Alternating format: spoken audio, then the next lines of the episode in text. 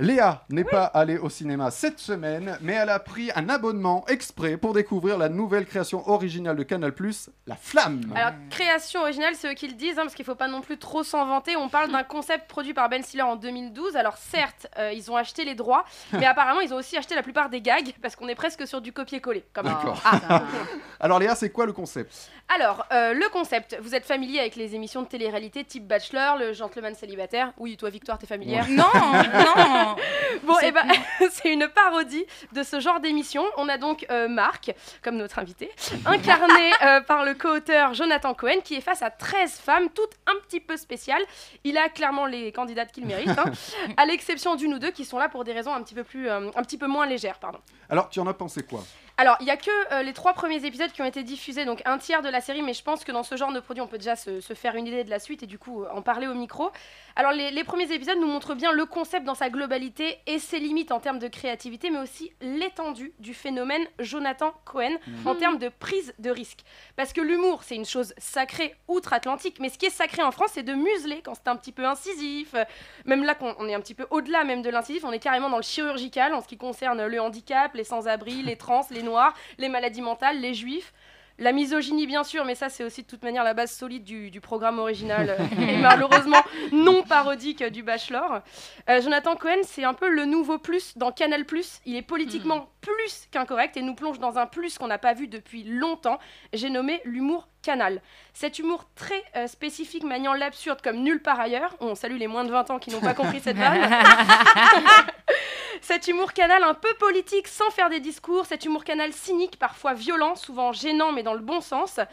Après, le challenge est de taille. hein. Il s'agit de parodier un programme qui est déjà ridicule. Il s'agit de rendre risible quelque chose qui est déjà moqué par quiconque euh, possédant un, un cerveau en état de fon- fonctionnel.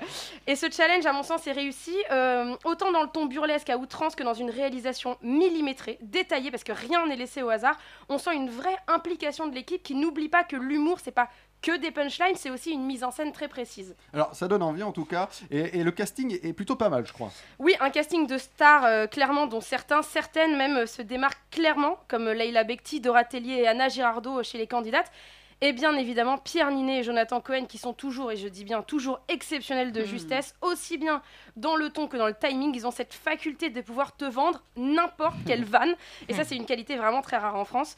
Mais celui qui se démarque, celui dont le rôle me plaît vraiment le plus, celui qui brille par son phrasé et son humour pince sans rire, c'est celui qui joue le présentateur de l'émission, Vincent De Dienne. Alors Vincent De Dienne qu'on adore hein, dans, dans Oui. tous les cas, Euh, mais ici il a ce rôle de pilier de normalité en fait. C'est le seul personnage qui soit pas complètement con, euh, fou et déconnecté de la réalité. C'est notre référence, c'est celui qui dit à voix haute tout ce que le spectateur pense. Et honnêtement, je trouve qu'il porte le show sur ses épaules. Et on a un petit extrait, et d'ailleurs, je crois qu'on entend euh, Vincent Dodienne. Alors Marc, la femme de votre vie, vous l'imaginez comment Elle doit être belle. Je m'appelle Soraya, j'ai 28 ans. Valérie Alexandra, je suis juste à la recherche de l'amour. Euh, quelle est de la conversation C'est quoi ta plus grande peur Ah, le plus du fou. Qu'elle me fasse rire jamais. C'est pas marrant, Marc. C'est pas marrant. Vous-même, on- est-ce que, est-ce que vous, avez, vous avez de l'autodérision Non. Parmi ces 13 prétendantes, à qui Marc déclara-t-il sa flamme Alors, Comment ça va? Moi? Ouais. Super. Et l'aventure? Une catastrophe.